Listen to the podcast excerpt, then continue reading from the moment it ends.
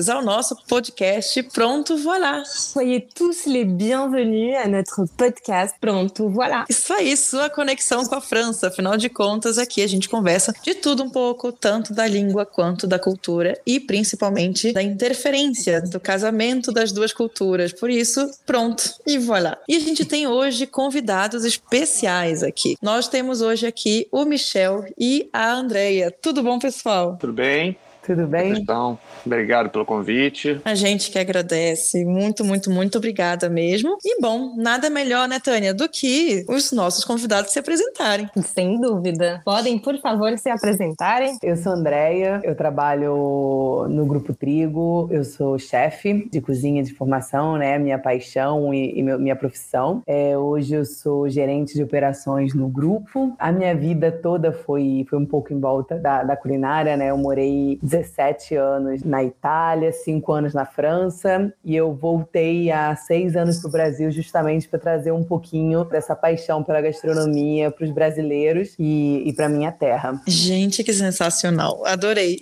Eu sou Michel Jaguer, sou sócio aqui do, do Grupo Trigo. O Grupo Trigo é uma, uma holding de food service, na verdade verticalizada, ou seja, uma fábrica própria. Temos marcas é, no varejo, é, como Expo Spoleto, que é a nossa maior rede, e uhum. temos o Cone, que é a nossa rede de culinária japonesa, temos o Gourmet, também é uma rede é, de restaurantes de culinária japonesa, um pouco mais fancy, né, com ticket médio acima, serviço de mesa. Temos o Le Bon Ton, que não é a nossa marca mais jovem, porque nessa pandemia nós temos algumas marcas de dark kitchen, né, essencialmente uhum. delivery, mas é a nossa marca aí que a gente acredita que, que tem um potencial enorme pela culinária, pelo bom custo-benefício, isso, pelo design, ou seja, pelo projeto como um todo. Acho que ele é uma marca que vem sendo muito feliz aí desde o início da, da sua criação, vem tendo boa aceitação também por parte dos clientes. Demos um, um pequeno, uma pequena pausada no crescimento mais acelerado por conta do que a gente está vivendo, mas com certeza uma marca que vai permear em muitas praças aí o Brasil afora em breve. Hum, que legal. Antes da gente né, começar aqui com, com a nossa conversa, Michel, para o pessoal que está ouvindo, aonde a gente encontra o Le Bon Ton hoje? Hoje nós estamos no Rio de Janeiro, em Belo Horizonte, em Florianópolis e São Paulo. Legal. São Paulo a gente está no Shopping São Caetano e no Shopping Anália Franco. No Rio de Janeiro nós estamos no centro do Rio com duas unidades, são restaurantes de rua. Nós estamos no Shopping Tijuca, no Shopping Metropolitano, no Shopping do Barra Shopping, estamos no em Niterói, no Plaza Niterói. Uhum. Além disso, no BH Shopping, Vila Romana Shopping. Uhum. E, e, é isso. Se eu esqueci de algum, me perdoem, mas só entrar no nosso, nosso Instagram, estaremos lá. Maravilha, que delícia. Mas eu acho que, como vocês dois têm uma conexão, né? André, aqui a gente já sentiu qual que era a sua conexão com o país, né? Mas vamos lá então para nossa conversa. Tânia, o que, que você gostaria de perguntar como francesa, então, né? Então, curiosidade.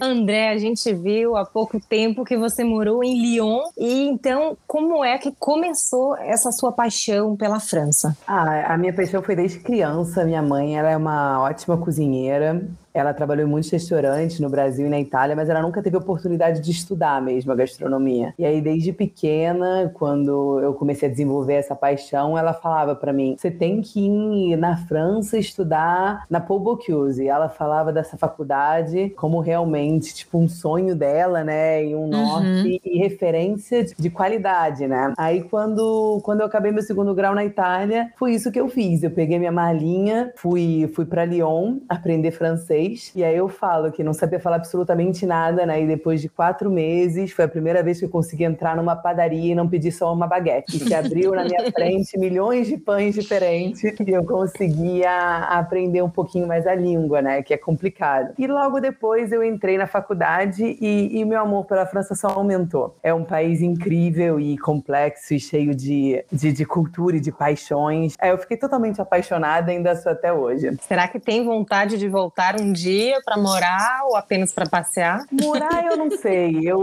voltei pro Brasil porque realmente eu tava com muita falta de casa e como eu falo, eu nunca fui feliz em nenhum lugar do mundo como no Brasil. E eu já morei uhum. em vários países, então acho que voltar não, mas de férias com certeza. Eu sonho aqueles queijos, então espero que logo agora com essa pandemia acabar eu vou poder fazer um pulinho lá e tomar uns vinhos e comer aqueles queijos que eu tô morrendo de saudade. Isso é comigo mesmo. Que queijos eu também sou apaixonada. Michel, agora, como é que começou sua paixão pela França? Minha paixão é por si só por culinária e assim, é, uhum. sou, sou, um louco por comida. É, não sou, não tenho aptidão da ideia para fazer, mas sei comer muito bem né, desde pequeno. Agora você tá aqui com o meu time. Oi? Agora você tá no meu time. Estamos conversando, né? O meu papo, né?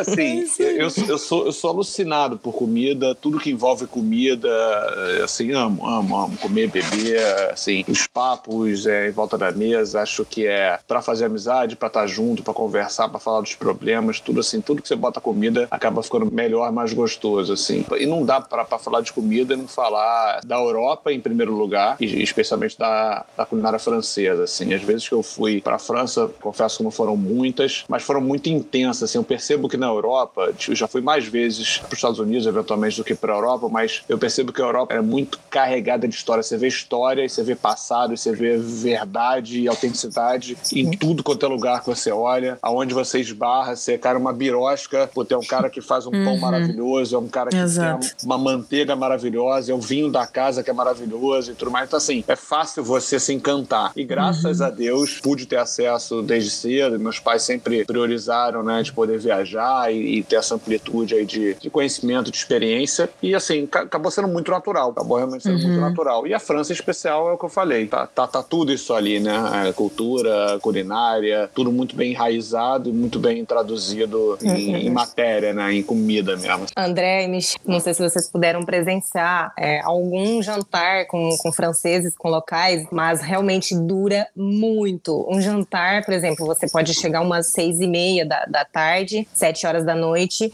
e você só vai embora meia-noite ou até mais, né? E o almoço é igual. Aquele nosso almoço do domingo, é, nossa, chega meio-dia, vai até cinco, cinco e meia, seis horas da tarde. Então, isso é algo muito típico, tradicional daqui, da Europa em geral, né? Porque eu sei que em Portugal também é muito assim. É, não sei na Itália, André. É, então, não sei se vocês presenciaram esse tipo de, de almoço ou jantar. É, eu tive várias oportunidades, né? Na, na Itália, uhum. na França, nos anos que eu morei. É, a minha faculdade era essencialmente franceses, não tinham tantos estrangeiros. Então, é um dos meus melhores amigos hoje é, são franceses e moram, e moram na Europa. Então, sim. E realmente, é como você falou, é, você chega umas seis, sete horas, e aí você tem é, os canapês, né? Todos os. aí depois você abre o vinho que tem que ficar 30 minutos respirando para depois começar a degustar. E de... Aí depois começa a comida, e quando você tá pronto para sobremesa, vem os queijos, e depois você tem um doce. Então, realmente. Não esqueça do alface. É, então tem todo um ritual e, é, e a conversa e o vinho, né, faz de, é, de moldura, né, a todo esse quadro que é uma refeição na, na França, que realmente é, é lindo, né? De poder, quem tem, tem a oportunidade, é incrível. Michel, eu queria trazer aqui um detalhe que eu acho super interessante, porque você, então, para aproximar essa cultura, não foi pelo gosto especificamente daquele país, mas você conseguiu identificar naquela cultura algo que é aplicável em outros países. E, claro, eu tenho quase certeza que isso veio do teu olhar de empreendedor bem desenvolvido. Para conectar nisso, que eu fiquei bem curiosa, primeiro, quando que você começou a empreender? Quando foi teu start, assim, nessas ideias empreendedoras? E qual viagem, qual momento você olhou para a Europa e para a França, se possível, especificamente, e pensou: aqui está uma ideia? Na verdade, o Grupo Trigo é um grupo de médio para é, mirando ser grande porte forte, né? Assim, ter, ter, ter marcas é, com presença nacional, né? em, em, todos os casos, assim. E é um grupo que começou antes da minha chegada. Falei 40 anos agora. Eu comecei a empreender com 24 anos quando montei o primeiro Cone, que é de culinária japonesa. Né? Ah, olha só que legal, sim. É, uhum. hoje é uma rede com 63 restaurantes, é, também é, mais concentrada Rio e Brasília, mas é uma rede nacional. E os meus sócios foram os fundadores do Espoleto, né? Então, assim, uhum. eles, tiveram essa visão antes, mas já com olhar na Europa, como, como a gente falou, né? E aí o Grupo Trigo vem, vem vindo aí se, se, se desenvolvendo em cima dessa primeira ideia, na verdade, que foi o Espoleto, a primeira grande negócio que se desenvolveu em termos de, né, de representar uma culinária específica, no meu caso a japonesa, do Espoleto a italiana. E aí, quando a gente olhou, é, isso veio até mais dos meus sócios, assim, o Le Bon uhum. nasceu numa visão muito clara que a gente tem como inspiração aqui no Grupo Trigo, que é uhum. democratização da boa culinária. A gente tem isso como, como inspiração, assim, tudo, tudo que vocês entenderem que o Grupo Trigo está ligado, ou verem que o Grupo Trigo está ligado, temos de, né, de, de, operação, investimento, vai ter esse cunho, né, que é democratizar a boa culinária. E a gente percebe que muitas vezes a culinária francesa, aqui no Brasil, ela acaba sendo oferecida, assim como a italiana, em lugares, assim, às vezes com preços proibitivos, né, uhum. ou, ou, ou para pouca certeza. gente, né. E tá aí um filão muito grande. Então a grande visão é conseguir. É, a visão ela tá 100% ligada à nossa causa, que é a uhum. democratização. Uhum. Então é realmente pegar comida boa. E aí quando a gente fala comida boa, mais uma vez a francesa tá ali nos tops. E era poder trazer a culinária francesa inicialmente para as praças de alimentação. E, e leia-se praças de alimentação como um ambiente coletivo e um ambiente acessível, tá? Uhum. Pode ser restaurante de rua e tudo mais. Ou até mesmo delivery, como está acontecendo. Mas o grande fato é que, é que a gente conseguiu transformar algo que por muitas vezes era visto como inacessível, ainda é visto como inacessível, e conseguiu trazer através tecnologia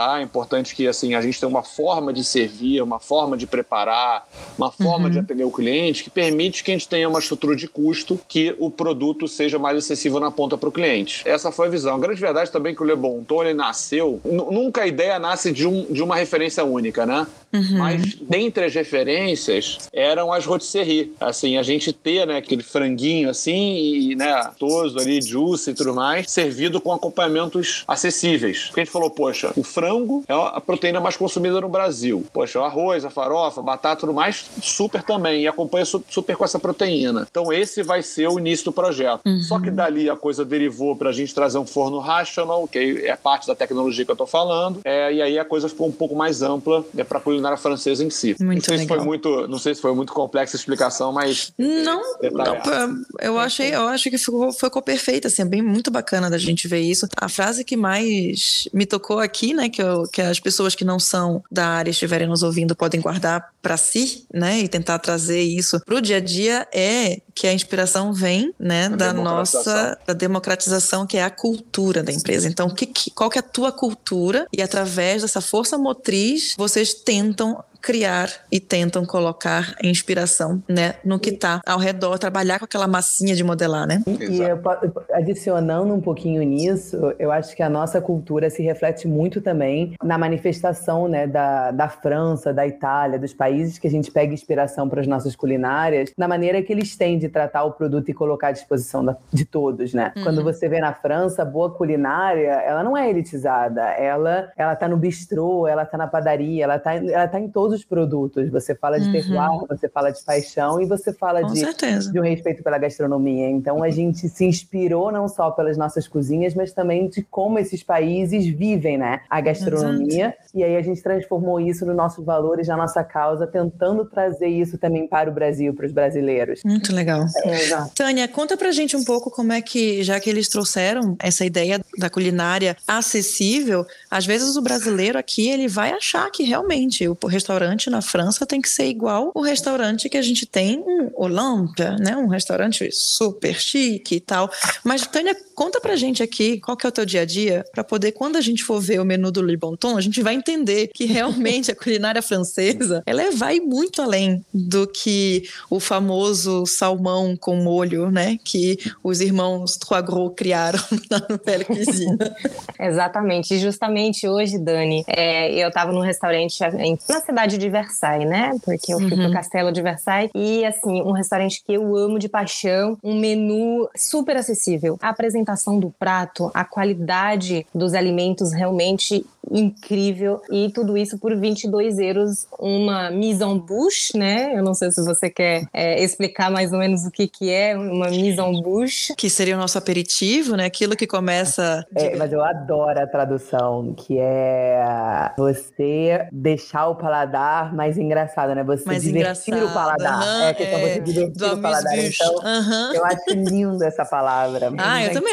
Não é, não é uma diversão, não é para isso que serve a gastronomia? A gente tá ali, poxa, eu vou atiçar as minhas papilas, vamos divertir. É exatamente aí isso. Eu, e aí... Eu, eu, acho que quem entra nessa, nessa vibe, assim, realmente de. E, e obviamente quem pode, né, pessoal, também. A gente, a gente tá num país onde, infelizmente, a refeição, ela, ela realmente é para encher barriga, né? Infelizmente, é, tem muito exato. caso disso, assim. Mas, mas, assim, quem pode, né, e graças a Deus, assim, quando, quando a gente fala que a nossa inspiração é essa, ela democratizar a boa culinária tem, tem níveis, né? E, assim, às vezes você democratizar é você tornar acessível por estar perto, não só o preço, uhum, né? Não é uhum. ser barato, é ser acessível, porque assim, você começar a fazer delivery é você ser acessível, uhum, né? Porque às vezes sim. a pessoa não pode sair de casa ou tá com algum problema, não, ou, pelo Covid, por exemplo, a gente se tornou acessível. A gente democratizou fazendo uma plataforma de delivery próprio e por aí vai. Então, é, toda a parte social também é fundamental para isso, porque assim, é, quanto mais pessoas puder passar da necessidade para, para a diversão, para poder alimentar não só a, a barriga, né, mas, mas se alimentar de cultura, se alimentar pelo sabor, começar a prestar atenção no sabor. Acho que Nossa, o ser humano, com certeza. o ser humano evolui como um todo, né? Exato. Começar com os olhos também, né? a degustar com os olhos. Mas é, é, é, realmente isso. Quando você fala de democratização, é, é o que acontece aqui quando eu tô com os meus clientes, porque muitas vezes entramos em restaurantes, não que sejam gastronômicos, mas que tem aquela apresentação toda do prato e tudo, e justamente os clientes às vezes é, olhem pro prato e pensam, não, eu vou passar fome, né? É. E finalmente, depois de um amuse-bouche, de uma entrada, de um prato principal e de uma sobremesa, realmente ficam sem comer até o dia seguinte, né? Exatamente. Não, não, não é muito meu caso, não, mas, cara, assim. sabe uma coisa, sabe uma coisa que, eu, que, eu, que eu fico chocado, assim, cara? É, é, porque, assim, e aí tu estudar o cérebro, tá? Sou completamente ignorante nisso, mas você vai, por exemplo, numa churrascaria, né? E aí aqui no Rio de Janeiro tinha umas churrascarias, é, tinha uma até antiga que era o Porcão e tudo mais, que te, teve uhum. sua legião, teve sua época. E aí você comia que nem um alucinado. Aí depois disso, os caras criaram um enorme buffet. Aí antes de comer carne, você comia o buffet já, já se alimentava. Aí você já ficava meio cheio. Aí começava aquele rodízio de carne gigantesco. Aí você comia, cara, não aguento mais nada. Aí passa o cara com aquele carrinho de sobremesa. você já não aguenta mais. Só que você descobre que você não aguenta mais ver carne, mas você não aguenta comer um chocolate. E aí depois disso ainda tem um cafezinho, aí você realmente termina com o biscoitinho do café. Então sempre cabe alguma, mais uma coisa. Se for pra te aguçar, cabe. Gente, eu acho muito engraçado isso, porque vamos fazer um ponto aqui nessa questão da, dessa visão, né? Porque eu acho que é, esse cérebro que precisa ser estudado é o do brasileiro.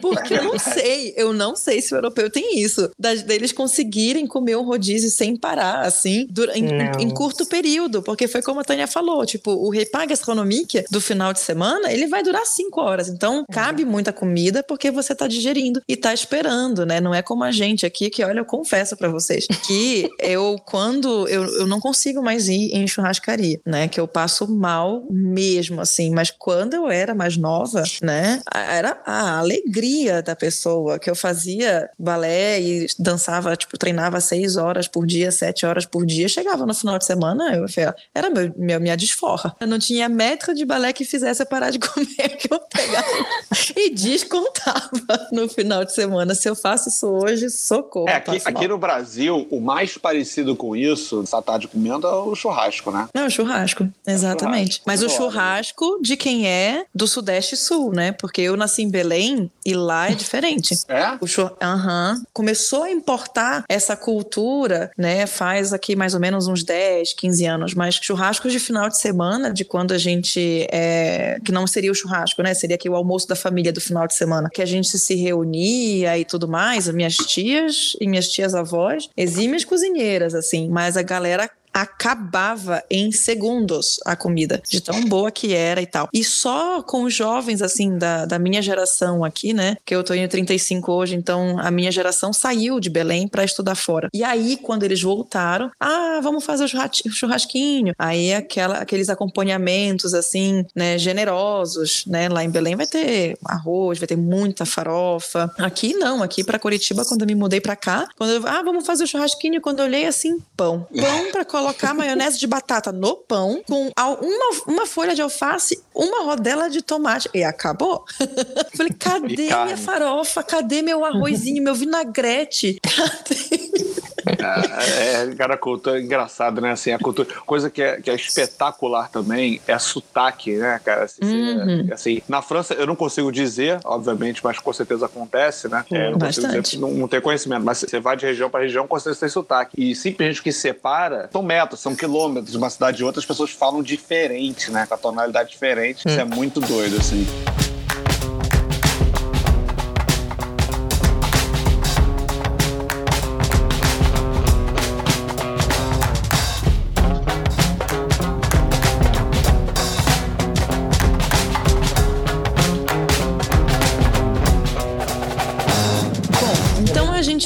Chegou aqui a conversar sobre essa questão da criação, né, do Le Bon Ton. Ali, então, Michel, você trabalhando junto com toda a tua equipe, com todos os teus uh, sócios, colaboradores para essa criação. E agora, Andréia, entrou quando? Como que você começou? Você aqui, então, tá responsável por essa mistura culinária, por trazer essa cozinha? Conta aí um pouquinho pra gente. Eu acho que é difícil você falar do grupo Trigo e falar que uma pessoa é responsável. Eu acho Maravilha. que a gente é uma empresa. É uma empresa que... inteira. É, eu acho que todo mundo tem um pouquinho, um dedinho em cima de um, de um projeto, ou de uma marca, ou de uma criação de algo. Eu entrei no grupo faz cinco anos e foi. E justamente foram os valores do grupo que que me fizeram totalmente apaixonar. Eu entrei, o Eduardo, que é um dos fundadores da, é um dos dois fundadores do Espoleto, né, da empresa, uhum. ele começou a falar para mim da causa. Eu estava no Brasil pensando talvez em voltar para a Europa. E aí ele me falou da causa, eu falei, não, é isso que eu quero. Eu quero democratizar, eu quero trazer toda a minha experiência de 20 anos na Europa, de, de tipo, trabalhando nos restaurantes estrelados, nos melhores restaurantes do mundo. Eu quero traduzir isso para todos. E aí eu entrei e desde então o Grupo Trigo, ele, ele não para, a gente sempre está querendo trazer é, outras maneiras para conseguir refletir justamente os nossos valores, nossa causa. Então, como o Michel falou, dois anos atrás fui criando o Le Bon Ton e hoje fazendo ele sem crescer, né? E sempre melhor, né? Todos os dias. Uhum. Esse ano, com a pandemia, foi o delivery. Foi como a gente traduzia isso para casa, trazendo para casa dos brasileiros, trazendo outras marcas no delivery. Amanhã vai ser outra coisa, né? Um grupo que não para. E como eu falei, a coparticipação de todos traz um pouquinho a criação das marcas e dos projetos. Sobre um pouquinho a como foi criado mesmo o Le Bon Ton, eu acho que a gente tentou trazer um, o que é a gastronomia na França, que é terroir e técnica, né? Terroir é justamente o respeito da matéria-prima, trazer uhum. produtos de ótima qualidade da região. Então, não necessariamente importar, porque você trazer os, o valor da culinária francesa que está no, no território, que está na matéria-prima, é você respeitar a matéria-prima brasileira da mesma forma que o francês faz com a dele, a gente fazer com a nossa. Hum, então, tentar achar os melhores ingredientes do mercado, os mais frescos, trazer o hortifruti, ensinar para os nossos chefes. E quando eu falo nossos chefes, são todas as pessoas que fazem uma comida de verdade todos os dias nos nossos restaurantes. Então a gente traz muita, muito treinamento, né, muito ensino e a gente tenta trazer as técnicas da França como através de, de equipamentos também. Então a gente tem hoje, eu acho que nós somos o único restaurante numa praça de alimentação que tem um rational. E para quem uhum. não sabe, o rational é a Ferrari Ferrari dos fornos, né? Quem, quem é um pouquinho da área sabe a tecnologia que tem por detrás. Então, acho que a gente tentou trazer, através de equipamentos e de técnica e de ensino para os nossos chefes, uma culinária que é feita fresca, de verdade, todos os dias, respeitando os alimentos, trazendo, claro, um pouquinho de um gostinho francês, de uma maneira que é feita cada coisa para o dia a dia. Então, acho que um pouquinho é isso, foi, foi o como a marca criou. Acho que o Michel pode até, talvez, dizer um pouquinho mais que, que ele também. A gente no começo, assim, a gente,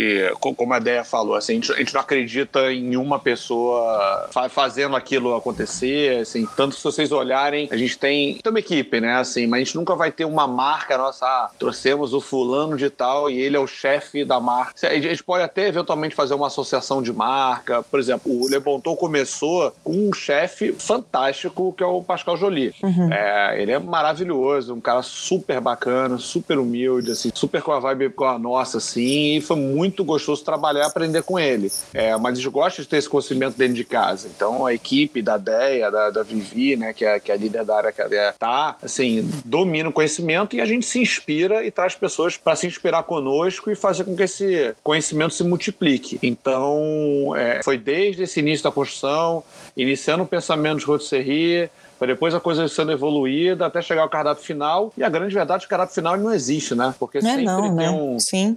Sempre tem alguém na mesa que é o cliente, que é quem manda no, no, em tudo. Então, Com certeza. A gente vai sempre é, precisar e buscar a validação daquilo uhum. que a gente está fazendo. Sim, com certeza. Eu acho isso super interessante que, né, vendo, é, confesso que agora eu estou aqui com o Insta aberto, né, para o pessoal que está aqui, gente, corre para poder babar, ter uma inspiração aqui, como vocês quiserem pedir, para quem puder pedir, porque até agora eu não pude provar ainda, não consegui. Tá em Curitiba, né? Está, é, tô em Curitiba e daí quando a gente foi a Floripa também, acho que em 2019, foi tão corrido, né, que a gente participou do, do RD Summit e a gente não conseguia também nem passar num restaurante lá no, no shopping para poder conseguir provar a culinária que eu queria muito. Mas eu achei uma coisa interessante da que a Andrea estava contando, daquela valorização do terroir, né? e daí tem uma, uma imagem aqui da divulgação do prato do frango, que a gente já conversa sobre isso, que eu acho essa comunicação incrível. Eu adoro a comunicação adaptada, mas aquela mistura ali, então, que como que um brasileiro vai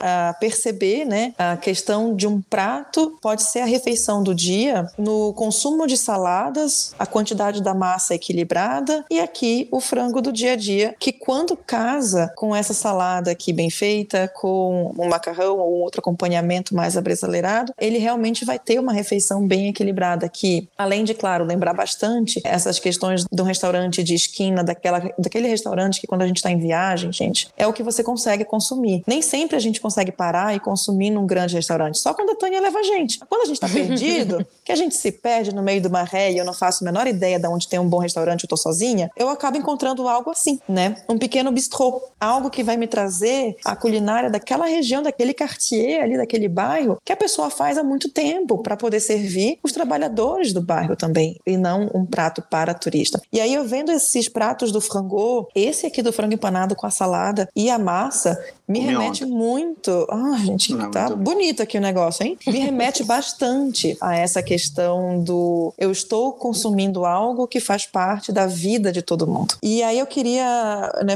ver com a Andrea esse estudo do prato, como que vocês conseguem valorizar o terroir, sendo que vocês estão em várias cidades diferentes. Tem algum estudo para isso? O grupo Trigo, ele, ele tem múltiplos fornecedores. Como que vocês trabalham essa cadeia de fornecedores de vocês? Se vocês puderem puderem comentar sobre isso, claro. A gente fala que a gente não tem fornecedores, a gente tem parceiros, né? Uhum. Então a gente acha parceiros que são que têm uma expertise que acredita no mesmo produto que a gente, na mesma forma que a gente tem de, de valorizar o produto. Então, por exemplo, o frango que você citou, ele vem de a gente desenvolveu um parceiro que ele é especializado em frango. Ele não é muito grande, então a gente justamente tenta achar menores fornecedores para a gente crescer junto junto e desenvolver junto. E aí a gente tem a nossa receita, né, de marinada, de salmoura, que é feita direto ah, na fábrica dele. Na fábrica. Então a gente consegue já entregar para o restaurante um produto que tenha já marinado e o sabor que a gente quer é justamente ter. E depois o restaurante ele vai manipular, né, aquele produto, ele vai fazer o recheio, por exemplo, do frango e assar com uma receita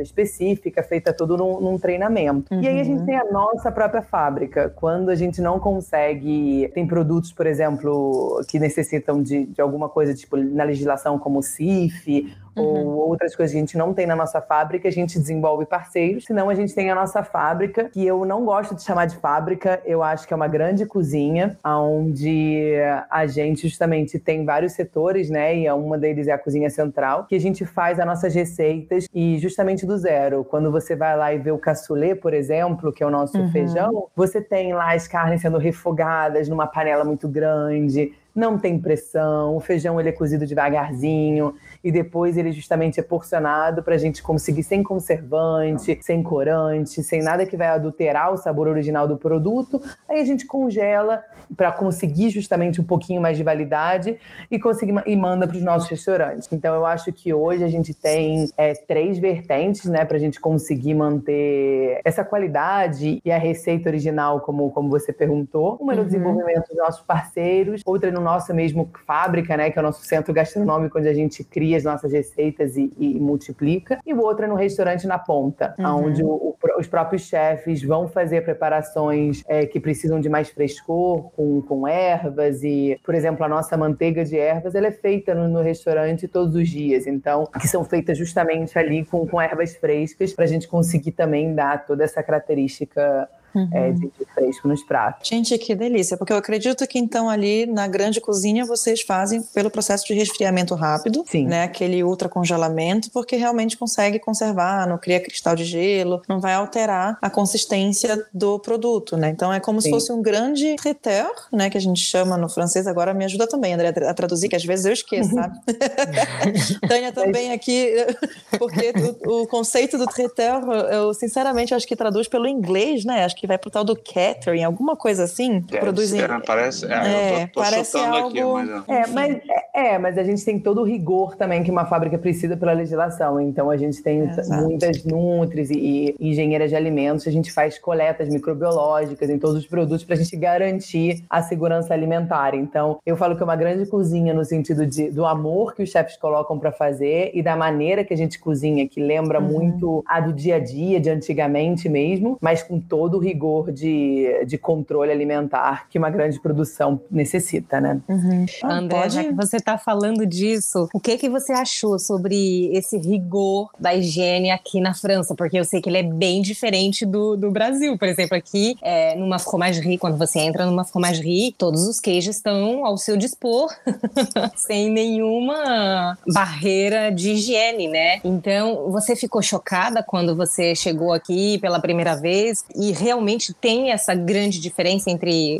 a França e o Brasil? Tem, mas para mim foi o contrário. Eu fui morar na Europa, eu tinha oito anos, então é. eu, eu, fiquei chocada quando eu vim pro Brasil.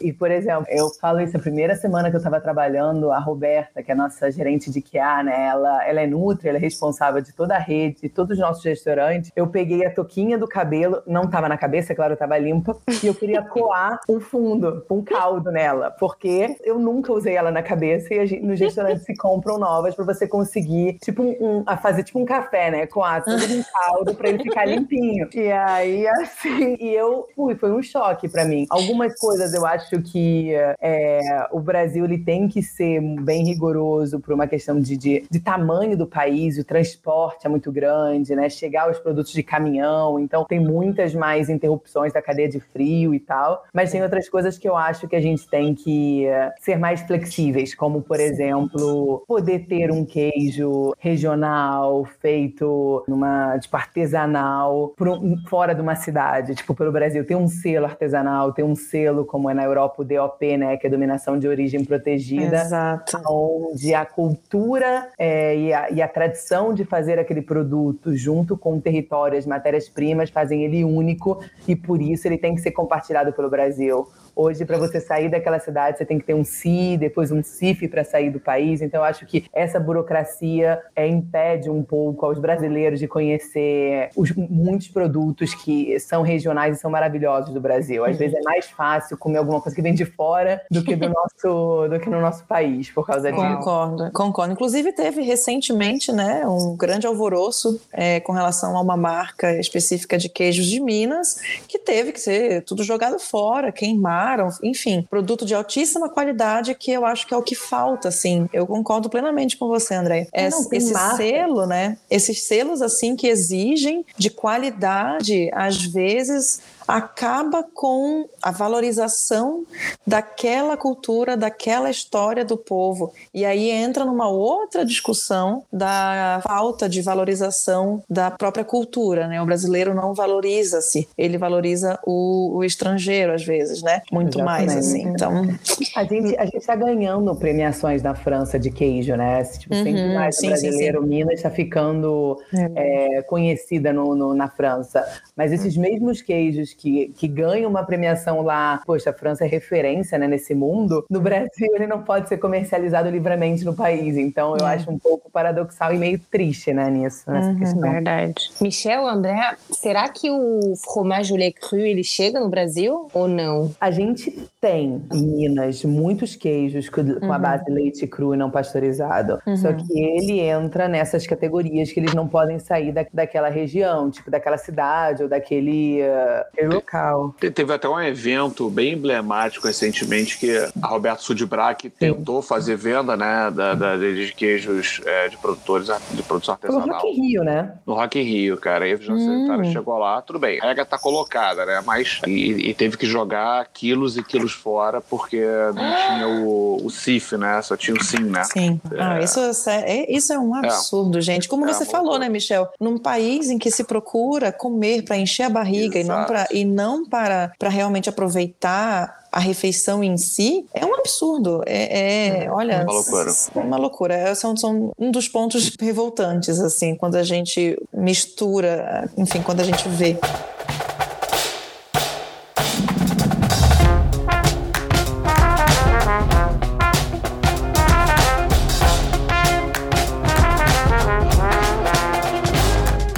mas eu comento que me toca muito, eu fico muito tocada, porque a minha primeira graduação foi em nutrição. Então eu entendo bem dessa parte que a gente tem uma a gente a gente é seivado, a cultura gastronômica brasileira é seivada quando ela é exposta à, à multidão para a venda, quando a gente vai querer usar daquilo como uma fonte de renda daquela comunidade que sabe que tem um savoir. E o savoir dela é, por exemplo, o meu lá em, né, lá em Belém, a pessoa fazer tapioquinha, ela fazer ali a maniçoba, ela fazer um pato no tucupi, ela fazer um, um prato regionalíssimo que ela aprendeu em geração em geração e ela não pode tirar o proveito desse savoir para poder ter uma fonte de renda. E tem tanto savoir culinário aqui no Brasil que é isso que o, que o grupo, eu acho que o grupo valoriza bastante. E essa mistura toda que a Andrea também comentou, de, do que ela trouxe de fora para cá, vocês percebem bastante isso, assim, as pessoas quererem trazer um savoir na área gastronômica, já que vocês estão imersos nesse setor do Brasil e às vezes eles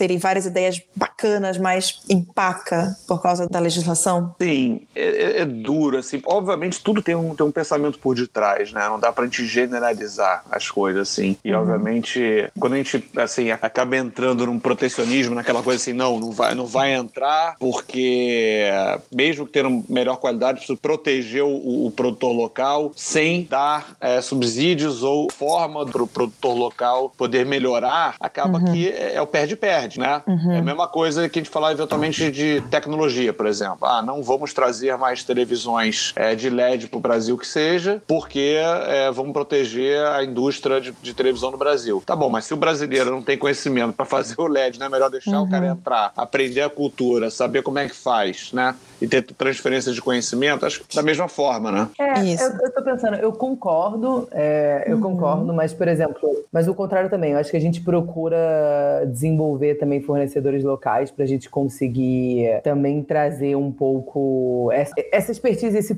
tipo, produtos brasileiros que são muito bons também para os nossos restaurantes. A gente estava falando muito com, com o Michel algum tempo atrás, como a gente pode trazer alguns produtos mais regionais de Minas para o nosso restaurante em Minas, Le Bon Temps em Minas. Hum, uhum. Já que tem muito da França, né, na regionalização de um produto. Então, como a gente consegue talvez trazer para cada região no Brasil e usando um pouco a marca Le Bon Ton, mas também, nos, por que não, outras marcas. A gente tentar trazer um produto da, daquela região que não necessariamente seja multiplicado para a rede, mas que vai fazer, vai fazer sentido só naquele restaurante por causa de todos esses motivos que a gente falou até agora. Eu juntei um tema com o outro, mas é, é a regionalização tá tudo, concordo 100%. Mas eu acho que tem alguns produtos que realmente, por exemplo, se a gente quer trazer a democratização no sentido melhor produto que a gente consegue com o nosso volume, a, gente, a democratização nos pratos, tem alguns produtos que eu acho que o brasileiro pode chegar na mesma qualidade um dia, mas ainda é difícil, como por exemplo a nossa massa para a rede Spoleto, ela, é, ela, é importada da Itália, 100% da nossa massa, a gente não abre mão disso, uhum. porque o brasileiro ainda não tem a técnica, os equipamentos né, necessários para conseguir fazer, e a matéria-prima também, uma massa de grano Com duro que consegue manter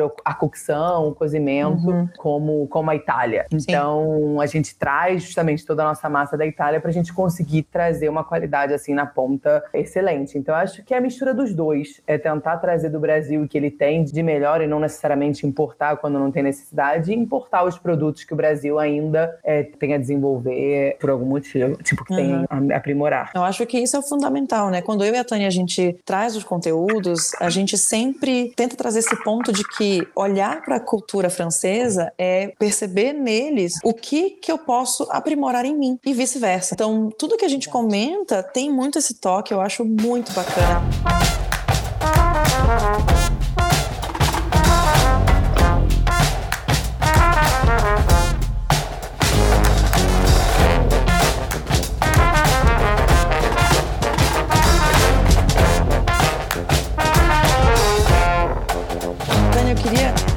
Pessoal entender, porque a gente está falando tanto de trazer essa democratização e tudo mais, o quanto que a cultura do terroir ela é importante e ela está presente no teu dia a dia para poder a gente como brasileiro também aprender a valorizar, começar a reconhecer quando a gente for para restaurantes que trazem essa cultura em si, né, como é o caso aqui da rede do Grupo Trigo, reconhecer e falar, poxa, que bacana aqui, olha, eu estou entendendo e agora eu sei que eu aprendi o que, que é o terroir e essa cultura está em mim. Mas, Tânia, me diga então, porque desde pequena você aprendeu, principalmente com os queijos, mais de 300.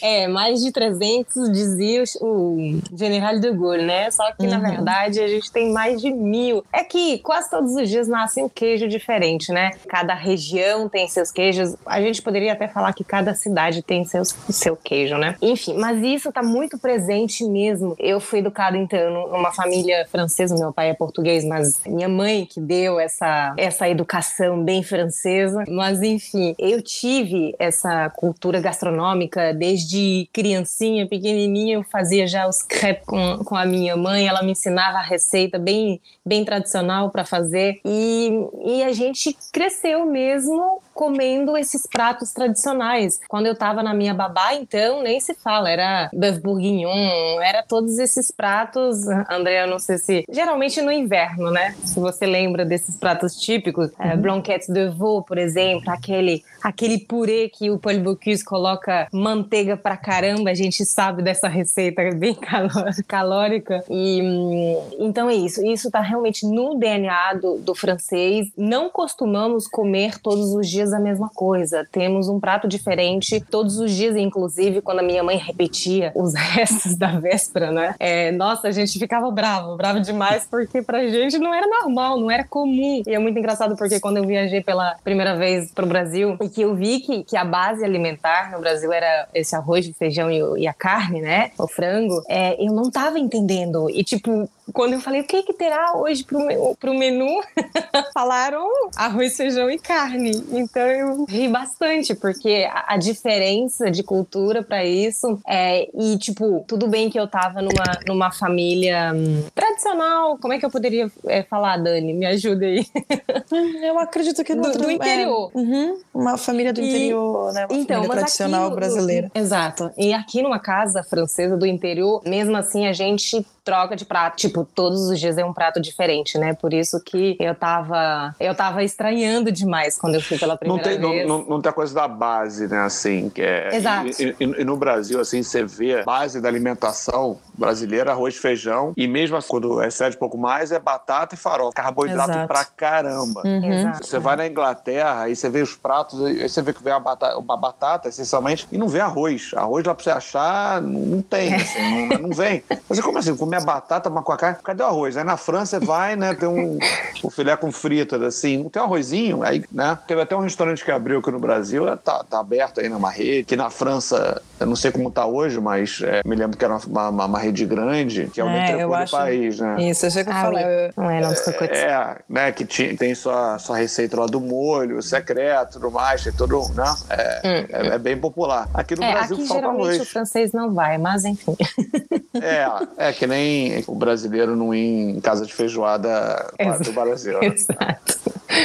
Mas não tem jeito, hábito é, é hábito. E, e dentro das regiões, como você falou do queijo, tem os hábitos também, assim, porque é, além dos pratos típicos, tem a forma de comer, né? A gente falou mais cedo do churrasco, falou do, né, o italiano tem o primeiro prato, o segundo prato, é muito diferente. O Brasil realmente é, É. muito diferente. Aqui, tipo, eles ensinam, os nossos pais ensinam tanto para os homens quanto para as mulheres. Não tem esse negócio de dizer, não, é, culinária não é para os homens. É, não sei como é no Brasil, mas aqui, tanto eu quanto meu irmão, a minha mãe ensinou a fazer vários pratos, né? Isso desde pequenininho, vocês ali Sim. já acompanhando sempre. deles. Mais ou menos com que idade, Tânia? Olha, eu lembro que com uns 6, 7 anos eu já estava tentando fazer os crepes com a minha mãe. Óbvio, Olha. não com aquela toalha, né? É, Uhum. com, Com a frigideira, Com a frigideira, isso. Isso. Sim. Mas eu tava fazendo a massa direitinho, quebrando os ovos meio direitinho.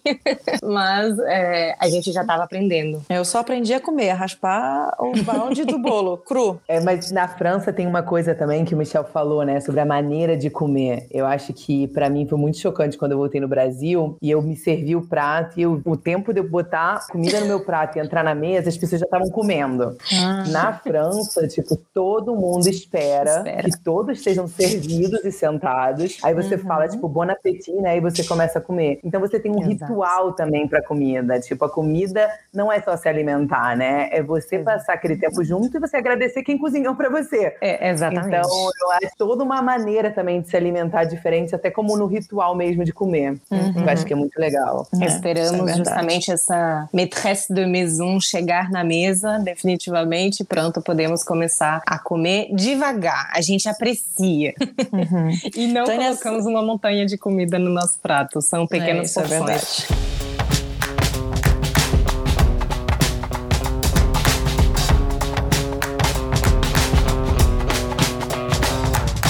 Você falou da maîtresse de maison, então é a chefe, é a mulher, né? Teria que ser então a, Quem a- recebe. a avó ou é só quem recebe? Não, é não só é quem o, não é o recebe, sentido quem de quem é recebe. mais velha, tá? Entendi. Não, não. Entendi. Gente, eu vou conectar aqui, porque eu tenho certeza que a Tânia não conhece um termo que casa com a forma da comunicação do Le Bon Ton nas redes sociais. Quando você falou, Tânia, que quando a tua mãe estava ali, né, com certeza cansada e não teve tempo de ir ao marché para comprar e fazer algo diferente para vocês, ela deve ter improvisado e feito o tal do restodonté, que é a palavra que eu aprendi. Resto de ontem, quando- é isso? O resto de ontem. Aí, viu? Meu francês tá ficando apurado aqui nesse podcast. Minha filha, olha só, estamos aqui, ó, Google Tradutor, aqui eu e o Michel estamos.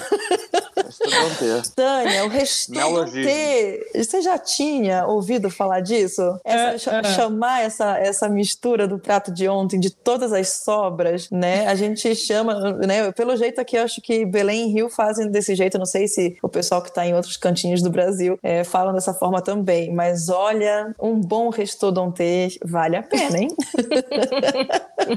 Não só faz, como os, os pratos ganham outra, outra roupagem, né? Outra roupagem, total, criatividade pura. Salmão vira soufflé, depois que vira bolinho e por aí vai. Nossa, total. acho que acho que o dia que eu fizer um restodonte, eu não vou nem falar pra Tânia. ela, ela vai ter que adivinhar o que, que é.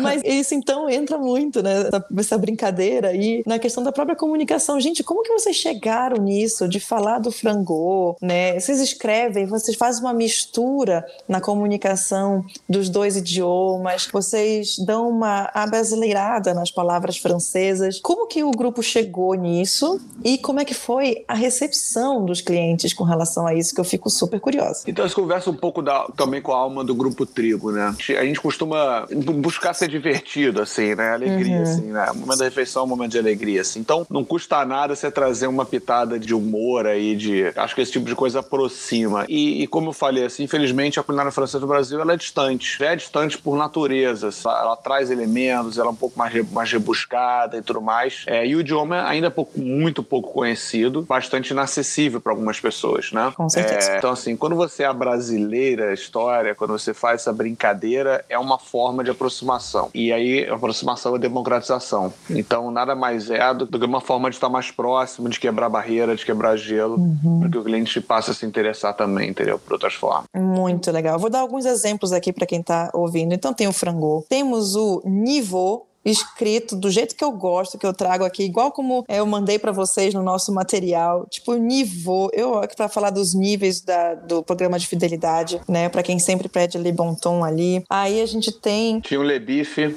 Tem o, o Le Mignon. É, Le Bife, Le Mignon. O que mais que a gente tem, André e, e Michel? Tem o Porte.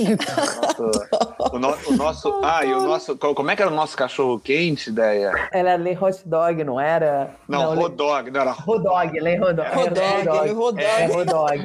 Era letra E, letra O, D, O, G. Rodog, com acento no primeiro O. Rodog. Rodog. Gente, fica muito parecido, né? Que se a gente for falar Rodog, vai dar muito é certo. Adorei. Assim, é, é, como se você fosse um francês, é, pô, bacanão, bonachão, legal, que tá no Brasil falando. Então, é isso. É, uhum. é pegar essa persona, essa persona se comunicando com o cliente, entendeu? Com certeza. Né? Como vocês colocaram numa campanha aqui do Dia das Crianças, ser criança, ver o mundo mais colorido. é, é isso, gente. Eu acho isso muito legal, eu acho isso muito bacana da comunicação. E aqui no Laladane a gente tem, então, essa pegada, quando a gente fala pro idioma especificamente, né? Da gente conseguir também democratizar esse acesso através de todas as produções de mídia. E aí, com os nossos eventos, né, a gente conseguiu, quando eu e a Tânia a gente trouxe o francês com Paris, né, ela percebeu ali, né, Tânia, o último, mais de 80, uhum. não foi 80 pessoas, foram 80, 80 casas, porque em cada Exato. casa, várias famílias reunidas. E a gente fez um passeio ao vivo pelas ruas de Paris, a Tânia guiando a gente, por um preço que não custa nem né, se a gente juntar quem estava na sala, não paga o ingresso de um museu em qualquer capital. O ingresso do museu vai ser muito mais caro do que o, o ingresso que a pessoa teve da oportunidade de estar tá viajando do sofá de casa. É muito importante isso. Tânia, como que né, traga pra gente um pouquinho também dessa, dessa alegria né, de democratizar esse acesso, de você conseguir trazer para todo mundo. Também se você puder trazer a, aquela tua cliente que a gente presenteou e que ela não teria condições nenhuma e como que foi isso para você? Exato. É, não, realmente nessa pandemia a gente tentou achar algo que pudesse deixar as pessoas alegres, né? E fazer essa ponte justamente e levar as pessoas simplesmente para Paris, para França, isso foi realmente importantíssimo para nós todos, né? para nós duas já para começar, para os nossos clientes, foi algo que mexeu muito com a gente. Aquele dia do, do Cartier Latin é, uhum. mexeu muito comigo mesmo, bastante emoção é, de voltar na naquele jardim do Luxemburgo, é, de pensar quando eu era criança e tudo. E sim, essa cliente que nós, que nós presenteamos, ela amou, assim, agradeceu muito, muito, muito logo é. depois é. do, do tour virtual, porque ela estava se sentindo em, em, Paris, literalmente. Nossa, foi muita, muita emoção para ela. É, e é muito importante, né? A gente, através desses pequenos atos, começar a realmente trazer para todo mundo uma quebra de fronteira, mesmo que seja virtual E eu acredito que, como a gente vem falando desde o início, né, é o coração do Grupo Trigo. E vocês trabalham várias vertentes, eh, várias culturas através da alimentação. Vocês, por acaso, têm alguma prática interna da equipe que foca nesse desenvolvimento de uma comunicação para quebrar barreiras e democratizar a, a, comunicação? A gente tanto acredita assim que, que o nosso propósito é forte que a gente não tem agência externa. É a nossa agência de marketing, ela é dentro de casa. A gente teve um episódio até com o Espoleto lá atrás que desencadeou isso. Não sei se vocês comparam com Porta dos Fundos e que eles ah, vieram, brincaram, brincaram né, com a, com, a, nossa experiência de consumo, tudo. E a gente entrou na, brin na brincadeira, tudo com eles. E a partir dali a gente falou assim, cara, assim, a gente, a gente precisa trazer nossa, essa galera para viver isso e aprender a comunicar como esses caras fizeram de uma forma muito de dentro para fora. Porque tem que ser espontâneo, tem que ser verdadeiro. Então, assim, a, a grande verdade, tudo aquilo que a gente vai propagandear, vai divulgar, vai comunicar para nossos clientes, nasce muito de dentro para fora. Cada vez mais, com o crescimento aí da digitalização da comunicação, tá muito fácil você reunir opinião de clientes, ouvir os clientes. Então, uhum. facilita demais isso. Então, cada vez mais, assim, as nossas marcas vêm sendo construídas em conjunto com quem está na ponta, né, consumindo. Né? E, obviamente, as marcas estão abertas, que no caso do Grupo Vigo estamos 100% abertos a construir junto, facilita que demais legal. essa história. Muito bom.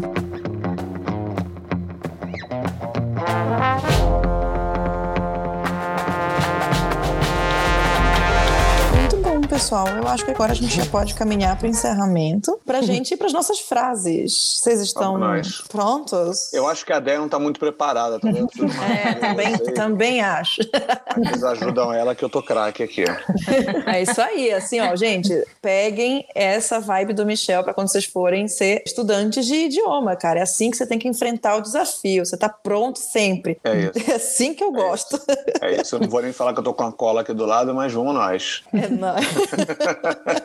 então, para encerrar aqui, a gente tem, né, Tânia, o nosso quadro. E a gente traz uma frase em francês dentro da temática dos nossos convidados, que no caso aqui é a gastronomia. E claro, as honras para Tânia trazer a primeira frase e dizer também de quem é, contar um pouquinho ali a data, né, da, da produção ali dessa, da, da escrita dessa frase. Ela faz a pronúncia e aí a gente começa, Michel. Você uhum. começa com a tua primeira frase e a gente vai depois depois para a frase da Andrea. Então, Tânia, lança o desafio.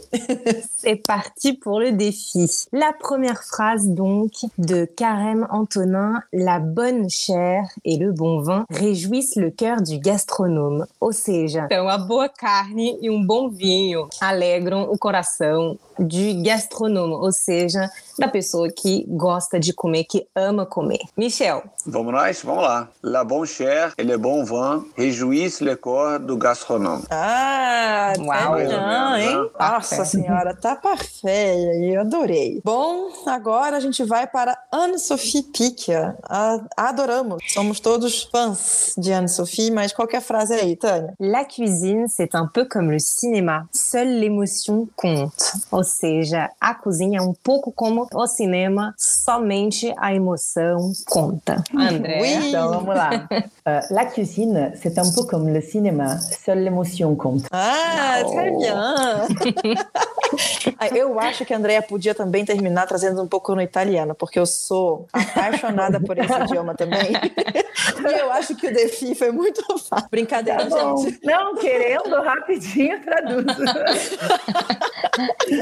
Aí eu fiquei curiosa, você, você traria? Ah, claro. Uh, la cucina è un po' come il cinema, solo l'emozione conta. Mm. Olha, francês, mulher que me perdoe, mas esse italiano é uma língua muito bonita. Meu Deus, eu é adoro. É bonito mesmo. São, são bonitas as línguas. São mesmo. Pessoal, fico muito honrada, muito obrigada, obrigada pela participação. A gente aprendeu muito aqui com a questão do crescimento de um grupo que é. valoriza, que tem uma cultura muito forte, uma cultura que está atrelada à vontade, ao desejo de democratizar os acessos e de valorizar e fazer crescer um país que só quem ama consegue continuar trabalhando. E a gente, eu tenho certeza que a Tânia, apesar de não ter um RG e um CPF brasileiros, eu sei que ela ama e quer muito que todos nós cresçamos. E aqui nos quatro, né, o nosso, a nossa paixão pelo que a gente vive, querendo sempre trazer o crescimento de quem está do nosso lado. Eu fico muito honrada e muito obrigada. Muito obrigada. Obrigado a vocês. vocês. Dani, Tânia, muito obrigada pelo convite. Foi ótimo, foi ótimo papo. E parabéns pelo canal, continuo seguindo aqui. E Merci, les gens. Se precisarem, estamos à disposição. Muito Merci obrigada, beaucoup, pessoal. merci à. Merci. Beijo. Merci, à la prochaine. Bisous. À la prochaine. Bisous. Bisous, À la prochaine. Boa noite. Boa noite, pessoal. Tchau. Boa noite, gente. Boa Isso noite. aí.